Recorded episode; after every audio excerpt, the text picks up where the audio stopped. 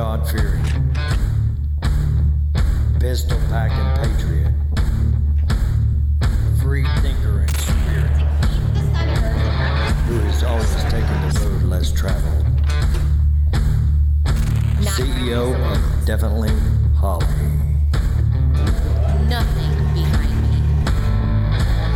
Everything ahead of me. As is ever, so on the road. It's definitely, Definitely. Definitely. Holly. Welcome back to the Definitely Holly Show. My show is every single Saturday evening at 5 p.m. on News Talk STL 1019 and 941. And this is the Definitely Holly Show. Not maybe, but definitely. If you happen to miss one of my shows on Saturday night, you can go to newstalkstl.com. You type in Definitely Holly, and you can access all my shows. And you can listen to every single episode that you may have missed. Also, you can find my shows on all your favorite podcast platforms like uh, Apple and Spotify as well. Those are just two of them. But look my show up, The Definitely Holly Show. So today I am definitely excited because I have two guests today that are going to be on my show. Before we get to my guests, I just want to start off with what Tucker Carlson has said recently regarding Ukraine and Zelensky. So a lot of people, uh, I'm going to go into some back backhand research in a little bit, but a lot of people don't really realize what is going on with Ukraine and Russia, and a lot of people are getting a lot of misinformation and um, just wrong information. So Tucker recently um, said. No one seems to care that Zelensky is closing down churches and throwing Christians in jail. Yes, President Zelensky in Ukraine is throwing Christians in jail. Then Tucker goes on to say, so, in order to support Joe Biden's policy in Ukraine, you have to support what the government of Ukraine is doing with American tax dollars, our money, including cracking down on faithful Christians within the border of Ukraine. Zelensky is now closing churches belonging to the Ukrainian Orthodox Church. He says the country needs spiritual independence. So, you have to ask yourself, why aren't Christian leaders in the United States saying anything about this and instead endorsing it effectively? You guys, this is persecution of the members of the Ukrainian Orthodox Church. And of course, mainstream news media keeps writing articles and focusing on President Trump for whatever reason, instead of focusing on this crickets about Zelensky and Ukraine closing churches and arresting people, like throwing nuns and priests in jail. Where are the U.S. Christian leaders? Why aren't they speaking up? Also, I just want to add here's my um, little research, backhand information. Zelensky is not a hero. Yes, I said that. Zelensky is not a hero. He's a puppet actor, much like our fake President Biden. Zelensky, I want you to listen to this. Zelensky is a manufactured public figure by Igor Kolomoisky, the billionaire who is behind this puppet president. Did you know in 2020, Igor, Igor was actually indicted in the United States on charges related to large scale bank fraud. And in 2021, the U.S. actually banned him and his family from entering the country. Interesting. Keep in mind, Igor, Igor owns One Plus One Media Group, financed and produced. They financed and produced the Servant of the People TV series. So you may be asking, what is a Servant of the People TV series? Well, this is actually available on Netflix. Surprise, surprise.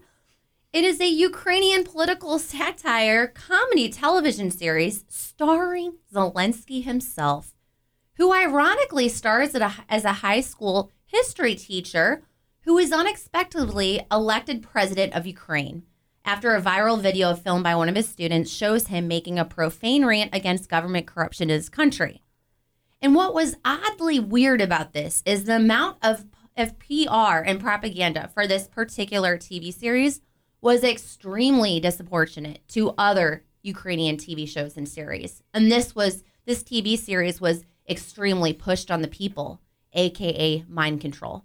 This show ran until about 2018. Then you have Zelensky, actually elected president in 2019. Keep in mind, Igor Kolomoisky is the billionaire behind that president. Igor created a party called Servant of the People, a liberal, centrist, pro European political party in Ukraine. Now, the current president of Ukraine, Zelensky, who starred in the Servant of the People, is a member of the party. The party's candidate was, surprise, Zelensky. Therefore, Igor financed Zelensky. Also, let's just go back to 2014. Burisma, the Ukrainian gas company, hired Hunter Biden to be on the board of directors. Igor controlled Burisma, and Igor financed Hunter Biden. Also, keep in mind that there's reports that Daddy Biden got a cut of Hunter's Ukrainian deal as well. Bottom line Zelensky and Hunter Biden are bankrolled by the same guy, Igor Kolomoisky. All kinds of secrets are in Ukraine. Ukraine is corrupt, corrupt at its finest. It's one of the poorest countries. The Washington establishment has exploited Ukraine and used Ukraine as their private piggy bank, literally stripping Ukraine of its money and assets needed by the people of Ukraine. That is why Ukraine is so poor, because of this corruption. Western politicians. Western politicians. Interesting, huh? The Pentagon, let's talk about these biolabs too. So, the Pentagon actually admitted, remember back in uh, June 2022, that there were 46 US funded biolabs in uh, Ukraine. US funded biolabs in Ukraine, which, if breached, would release and spread deadly pathogens to the US and world. This is not Russia propaganda. This is facts. And it has been confirmed there are biological laboratories that work with pathogens of dangerous infections, and they are still discovering biolabs. Zelensky had said a while back, our ambitious our ambitious objective is to make the world a better place, a kinder and more joyful place with help with help of those tools that we have, that is humor and creativity. We are moving towards this goal, trying to conquer the whole world, of course. Hmm, trying to conquer the whole world. That sounds familiar. Right the New World Order, and teaming with radical Western ideology. Does it make sense yet? Why Putin doesn't want this Western ideology in his country? And maybe he also doesn't want uh, deadly diseases and deadly pathogens like anthrax and who knows what else. Just some thought to think about. It is known that the U.S. military department has spent 250 million on military biological pro- programs in Ukraine since 2005. This information is included in a Pentagon report. The document in particular mentioned participation in the program of the Soros Foundation. Interesting. And as of November 2022, last year, the Ministry of Defense of the Russian Federation indicates in close proximity to the borders of the Russian Federation, there were more than 50 biolaboratories modernized at the expense of the Pentagon and controlled by it. In total, according to other reports, under, con- under the control of the U.S. military department, there are 336 biological laboratories in 30 countries of the world. And they were instructing, instructing the people of Ukraine to dispose of material before the Russians could get their hands on it. But why would you collectively destroy so called good or beneficial research before the Russians saw it or got their hands on it? You wouldn't unless you had to hide evidence. Bottom line Western politicians don't care about Russia taking over the land of Ukraine or the people in Ukraine. They care about not exposing and keeping hidden all the corrupt, evil, corrupt, evil deeds that they have done. They don't want to be exposed. And why in the world are do we keep giving money to such a corrupt, evil country? I feel sorry for all the poor innocent civilians, but there's a lot in Ukraine that people just don't realize. And can you imagine what the media would do if a video were to surface of President Trump dancing in stilettos while wearing leather ensemble and a crop bolera, doing a look-alike Beyonce dance lineup? The media wouldn't stop talking about it. They would still be talking about it. But do you know who actually did that? Zelensky. Zelensky accompanied, or he was with uh, three other men in similar attire. They thrust, did twirls, even did a headstand in their raunchy get up. We're talking about men, three men wearing uh, five inch black black heels, grabbing themselves and grabbing each other, wearing leather pants that are so tight that I wouldn't even wear myself. The video was actually a music video, and it was produced by Zelensky's company, uh, Kava- Kvartal 95 Studio, owned by President Zelensky himself. So please do us all a favor, Zelensky, and never publicly show another video like that again. It's disgusting. But everything seems to run in a full circle. We have the radical propaganda, propaganda of gender ideology and transgenderism. We have the pedophilia and the human sex trafficking. We have the Washington establishment making their money. And we have the institutions and the companies greedy profits. The war on the family and the children, the grooming that's going on. So today, my two guests and I, we're going to dive deep into these subjects. Coming up is Meredith Foster of Tigerlili Resources. She is someone who is making a huge difference, huge difference in this huge problem of human trafficking, and she is a survivor herself. Now, Meredith is the founder and executive director of Tigerlili Resources, and Meredith has an online video series, Traffic Stop, which shares the actual real news of this multi billion dollar crime industry of, of human sex trafficking in the United States. Now, through her series, Meredith shares the real news of what's going on, and she brings the viewers to a street level perspective of this dark underbelly of human sex trafficking.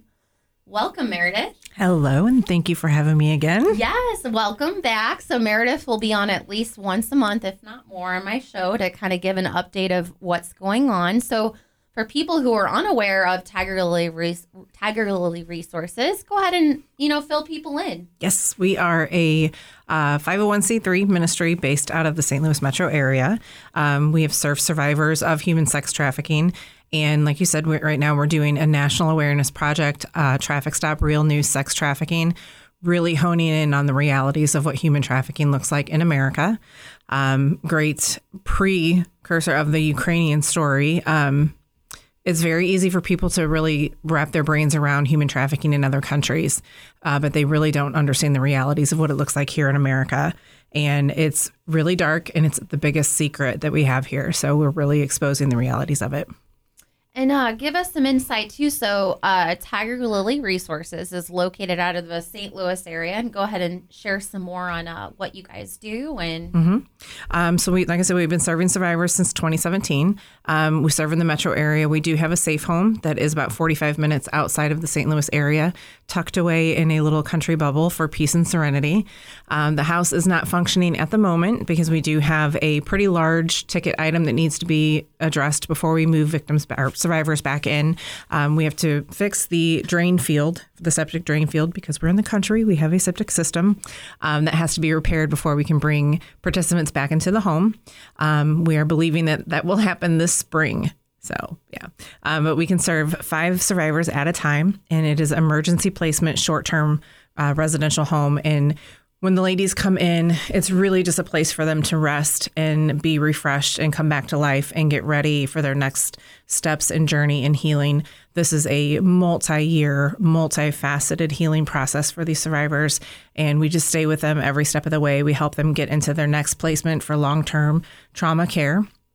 Uh, we focus on other programs that are Christ centered, faith based, um, and we look throughout the country for uh, other ministries that speak the same language, and we refer within that network. And uh, with the show, we're actually building out our own network of other programs and being very intentional of creating strong relationships and really knowing the ins and outs of their programs and the benefits of it and seeing the fruits of their labor and helping them serve the survivors the best that they can too. Absolutely. You guys are doing a lot of great things and again a local organization. Mm-hmm. So that's that's great, right? Yes. Here in the United States in Missouri. Yes. So that's wonderful. So a lot of uh, the survivors that come to you, where where do you see them? Where do they come from? It varies. Um, being in, we're a hub, um, in the country anyway for just transport and travel. Um, but that doesn't mean that the survivors are transient from other areas. A lot of them are directly from this area. Um, sometimes they'll come from a you know just outside of the city area and they come into the city and that's where they're trafficked. Um, sometimes they come from suburban areas that they just got mixed up in a bad relationship that turned into trafficking. So a lot of it is local, um, but they can come from anywhere in any walk of life. So And so you shared with me you have a shocking revelation uh, regarding Tigerlili Resources. Now we're going to take a short break, but when we get back, I want you to go ahead and share that news. This is the Definitely Holly Show on News Talk STL 1019 and 941. This is the Definitely Holly Show on News Talk STL. We were made to be courageous.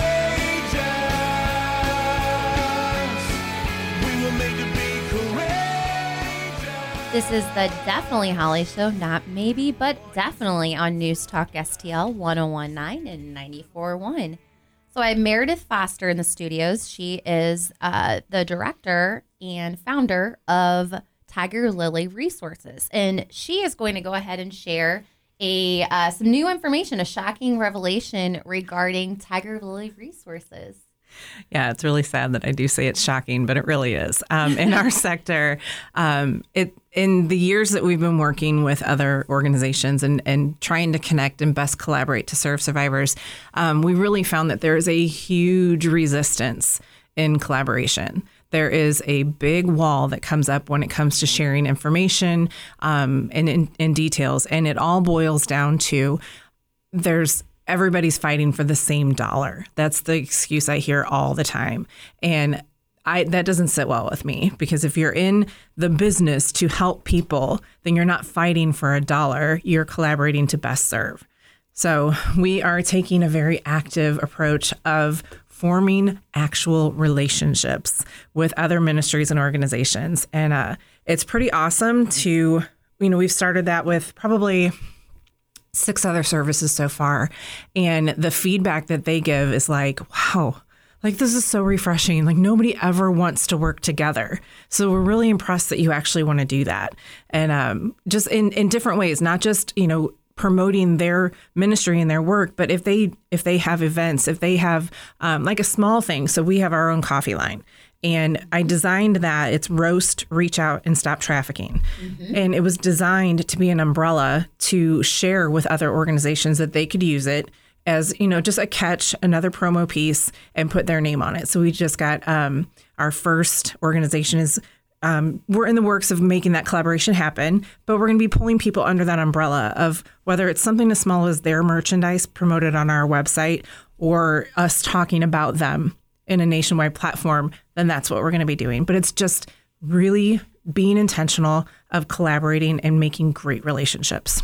And that's awesome. It's just getting more people, you know, unifying and having more people come together for one larger purpose. Yeah. And you know, we're going to get into this later on in my show, but uh my next guest, you know, says the same thing is, you know, the actual, you know, actual human trafficking, sex trafficking, it's not and all these issues surrounding it. This is not a Republican Democrat, no. you know, issue, you know. Republican versus Democrat. This is a humanitarian crisis that's mm-hmm. going on everywhere.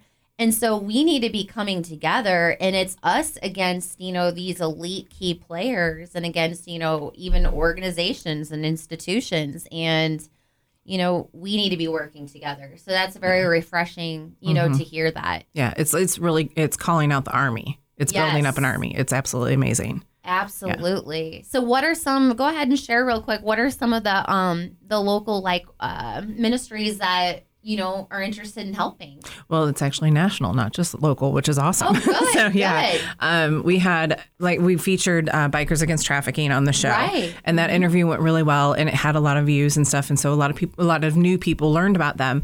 So we reached out to them of you know how can we best serve you, and so that's one of the team, and they have twelve chapters throughout the country, so it's not just one in Florida. They have and I, they have one DC in Virginia, in Oklahoma, and various other places. I don't remember all of them. Um, and they have some in California, and they actually have um, a few affiliate groups that are international, and one of them is actually in Ukraine.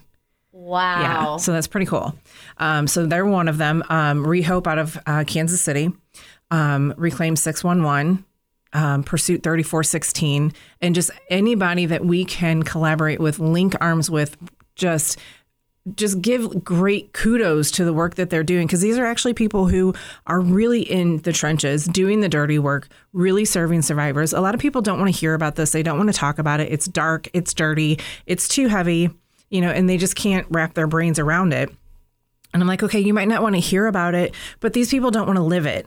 Right. you know and we're here to help them get out of it and, and be reintegrated into the communities that they're in and be great members of society Exactly. so- so, you have this huge problem problem of you know sex human trafficking, but then you also have the problem of you know the actual survivors getting out of this. So Mm-hmm. you know you help them kind of transition and help them you know provide a safe place and Mm-hmm. transition back into society and give them you know resources. Whereas my next guest, they go after they he does the same type of thing, but they also uh, provide resources in terms of like lawyers and people that will fight for them to provide justice. So, you know, we really have to think about the survivors too. absolutely and it, it's honestly like when you when you get to the point of, of of a victim being trafficked that's actually a symptom of what the root issue is so it's not just like one day all of a sudden boom you're trafficked it, it stems from a years of abandonment rejection trauma abuse Yes. um, molestation. You know, it doesn't come from a place of health and healing. So it are, there's already layers and layers of trauma that lead to a vulnerability of anybody man, woman, child. It doesn't matter. It doesn't matter where you live or the income. It's vulnerability. And those predators, they know what to look for. They can they can nab you into it, and it starts. Usually, it starts with a moment of blackmail and then it just progresses into trafficking. So you have all of those pre years of trauma, then the actual act of being trafficked, and then everything else that comes from that. So it's it's depth. It's there's a lot of things to deal with in this. Right. And it's all, like I mentioned before, it's all just one full circle. So, next, we're going to dive into how children are actually being pushed into experimental surgeries and drugs and hormones by radical activist groups and global corporations for political purposes and profit. So, children, like you had mentioned, you know, children are suffering. You know, teens are suffering from, you know, gender confusion, dysphoria, and this has become a very profitable industry. So you follow the money. So you have surgeries and uh, cross-sex hormone drugs. They run into the hundreds of thousands of dollars, and we're talking about life-altering, like irreversible damage that impacts these children and teenagers and individuals for the rest of their life. And our children deserve quality care, and they deserve protection. And I'm glad to see in the Missouri uh, in the Missouri Senate currently. So we have legislation titled the Missouri Save Adolescents from Experimentation, the SAFE Act, and that seeks to ban certain procedures such as puberty blockers and hormone therapy for transgender Missourians under the age of 18. So I'm glad to see that in the Senate, and the Missouri Senate will come back to this after this on um, March 20, 20th. I'm sorry. Yeah, they'll get back to this a subject on on this bill on March 20th.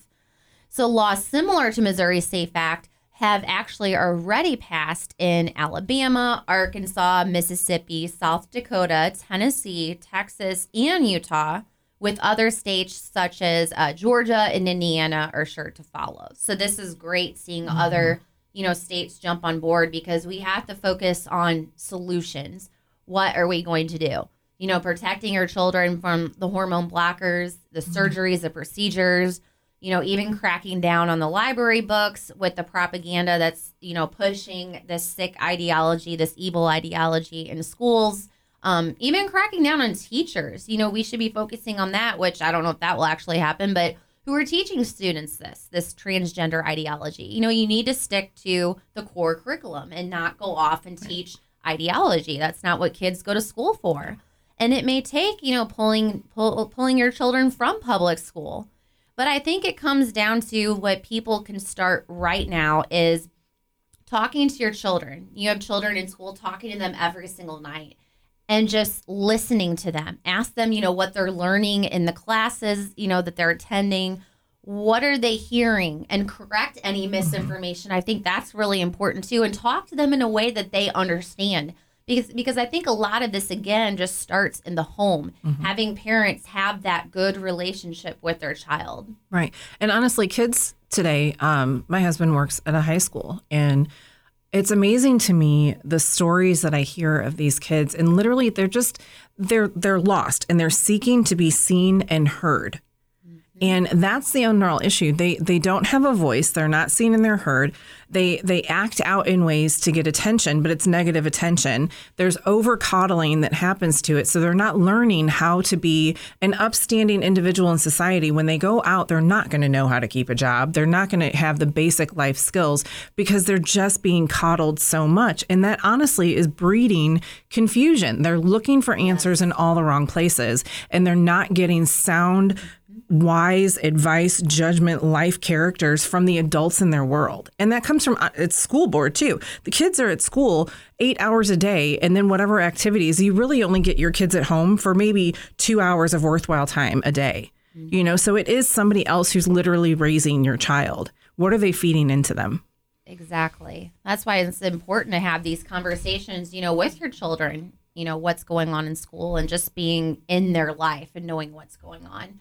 But so with uh, Tigerlili resources and, you know, um, sex trafficking, human trafficking, what are just some um, quick, you know, things that people can do here, you know, locally to help this issue?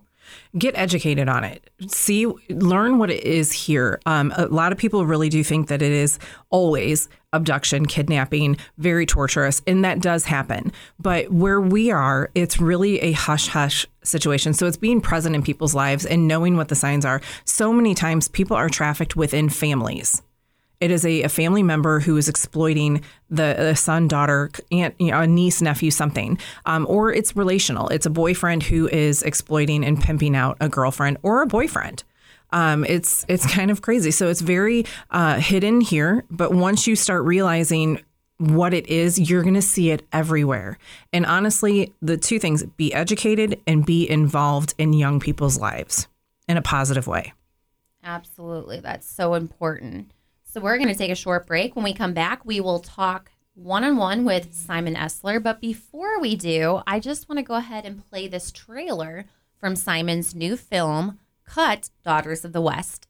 In August of 2022, Obstetrics and Gynecology reported on the latest demographic characteristics of patients undergoing labiaplasty. The latest rate in school shopping includes new body parts. The highest rate of cases was observed among adolescent and young women in the United States. I have to do something crazy that would make me feel happy. Make me feel happy. So what this graph shows is they deliberately harmed themselves to the point where they had to be hospitalized. So the rate for 15 to 19 year old girls is up 62% since 2009. Now the youngest girls, these are 10 to 14 year old girls. It's up 189%. It has nearly tripled in the last five or six years. What's the cause? confusing them. I mean, confusing them to the level that they would go to the extreme to butcher their own bodies. Self harm has always been more of a girl thing than a boy thing. It's The leading candidate and the timing, look at that timing, is social media. These are 10 to 14 year old girls. These are preteens. They used to have very low rates.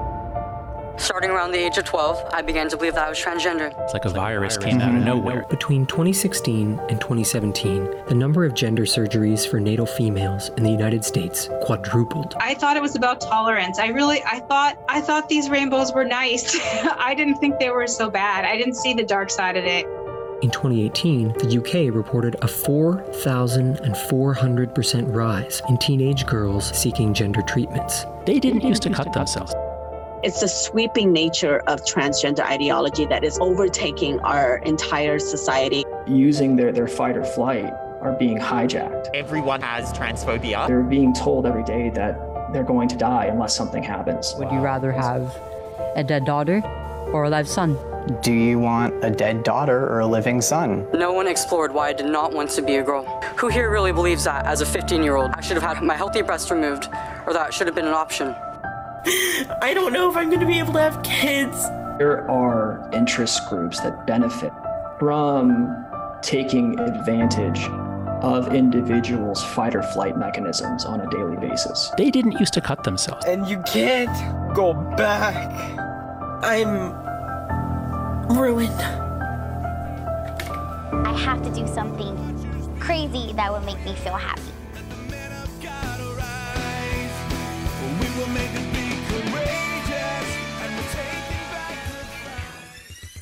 You're listening to Definitely Holly on News Talk STL.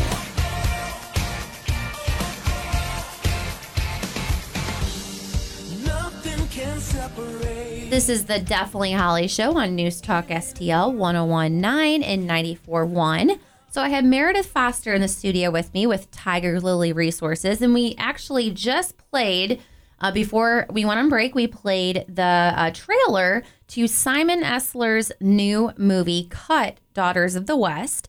Now, Simon is a seasoned actor, he's a writer, filmmaker, a longtime truth teller on a mission to win the ongoing war against free thought and human liberty.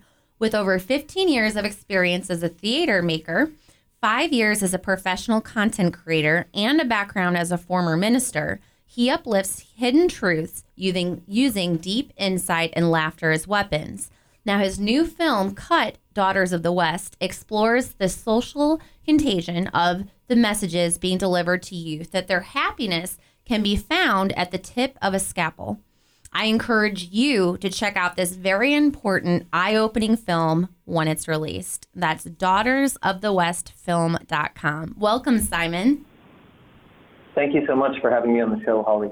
Of course. So, John Paul Rice, I've had him, um, independent film producer, I've had him on my show, and he actually introduced me to you. So, I'm very thankful for that.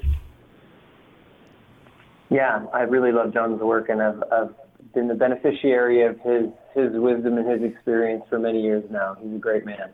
Absolutely. And like I said earlier, I have uh, Meredith Foster with me. She's the founder and executive director of Tigerlili Resources, a local organization that helps human trafficking survivors. So we're just going to ask you, you know, a few questions about your new film and and fill in the gaps of, you know, what's really going on so people know how to access your film and learn more about again what's truly going on. So go ahead and tell us about your new film and documentary, Cut Daughters of the West. So this film is exploring the social contagion of girls identifying as trans, and more specifically, it's the number of them that are seeking medical intervention in the form of puberty blockers, um, testosterone therapy, double mastectomies. So what we began to see around 2016, 2017 was a huge rise in teenage girls seeking these interventions. In the United States, in just those two years, it quadrupled. Uh, over an eight year period in the UK, they saw a 4,000% rise in teenage girls seeking gender treatments. So I started to look into this, and one of the things I noticed was that there was a lot of political rhetoric surrounding this issue. But the more I looked into it, the more I noticed that there were larger cultural norms at play that had contributed to this trend. And one of the most startling things I found was that before there was this rise in girls uh, deciding that they were not girls, there was a massive increase in girls seeking breast augmentations and labiaplasties, which is cosmetic genital surgery. And so to me, it said something about what kind of messaging was already being given to girls prior to the introduction of gender ideology, which helped make sense of why, when gender ideology was introduced, these girls jumped on it so quickly and were so quick to modify their bodies permanently based off of a trend that they were surrounded by. So the film explores that by going through the history of plastic surgery and cosmetic surgery and takes a look at this from a lens that is not so politically charged as an invitation for people from both sides of the political aisle to begin to discuss and confront what is facing the daughters of the West at this time. Wow. I have a question. Yeah. So, Simon, this is Meredith. How are you? Um, in your research, um, have you found that there's any certain demographic that leans more towards the action of doing that, or is it pretty much just attacking the age range? We're looking at preteen and teenage girls that are, uh, th- they're the group that seems to be targeted by this craze. Um, and uh, the, the mental health crisis that is occurring for girls, that's something that I explore in the film as well. Um, it's actually much more severe in preteen girls than it is teens.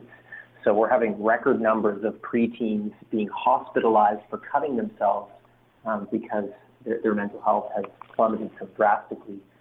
And uh, this seems to coincide with the introduction of smartphones and social media to middle school children, which is another big factor that, that has played into all of this.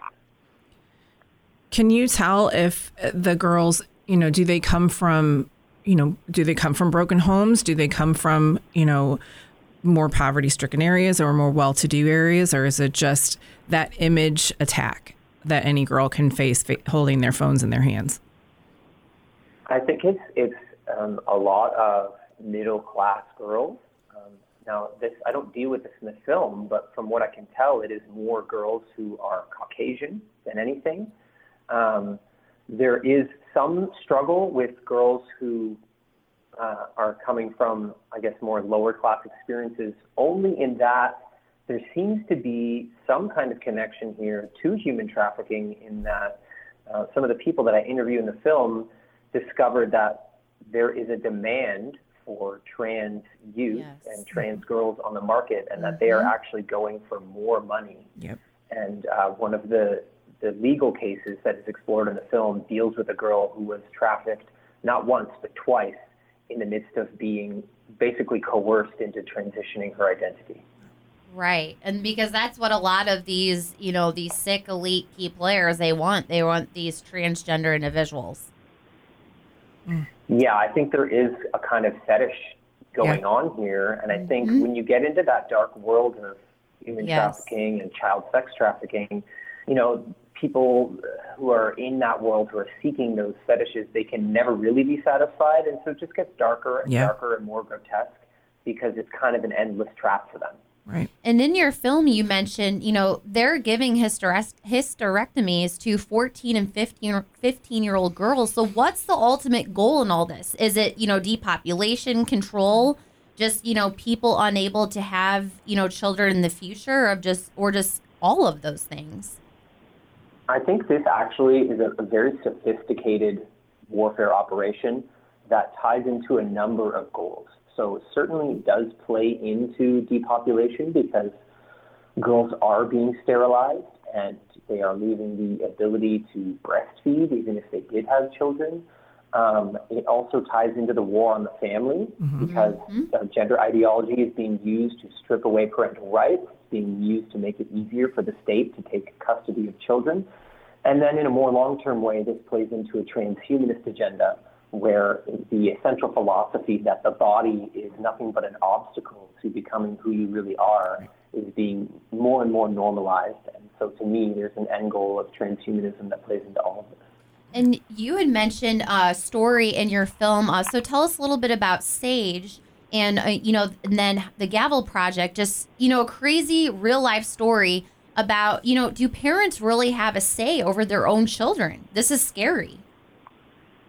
Yeah, the story of Sage has a lot of the components of this gender ideology craze within it, which is one of the reasons I really wanted to include it in the film. So not only does it have the story of this young girl who was sucked into gender ideology, um, but you also have uh, a wide array of ideologically captured adults, and it shows us what really happens when adults who are supposed to be protecting children um, become ideologically captured instead. So Sage was um, a high school student who was struggling and was essentially coerced by her teachers and counselors to socially transition.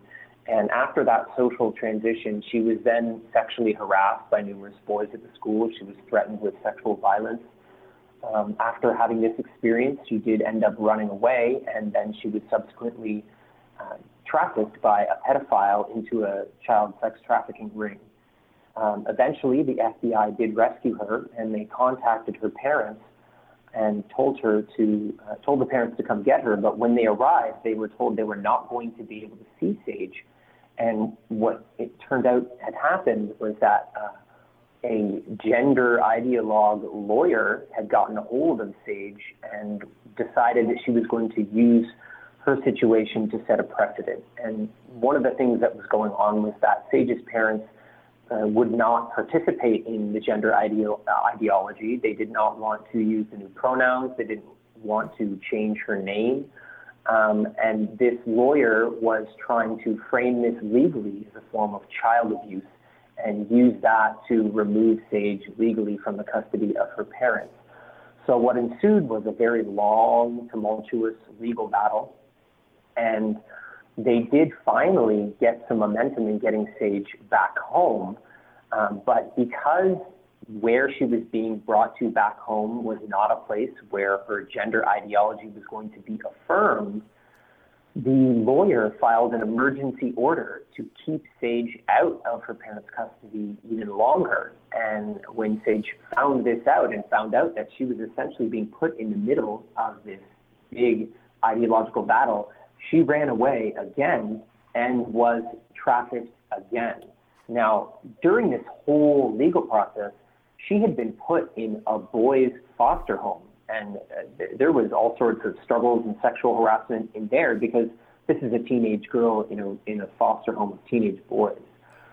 So uh, eventually, all of this did fortunately result in Sage finally getting home. She has detransitioned and did realize the error of all of this, but she has now been permanently traumatized and none of the adults in the legal system, you know, the judge, the lawyer, the people in the foster home, none of them helped her get any kind of counselor counseling for being a rape victim. Instead, they were all just interested in trying to make sure that pronouns and new names were used and that anyone who wouldn't play that game was punished.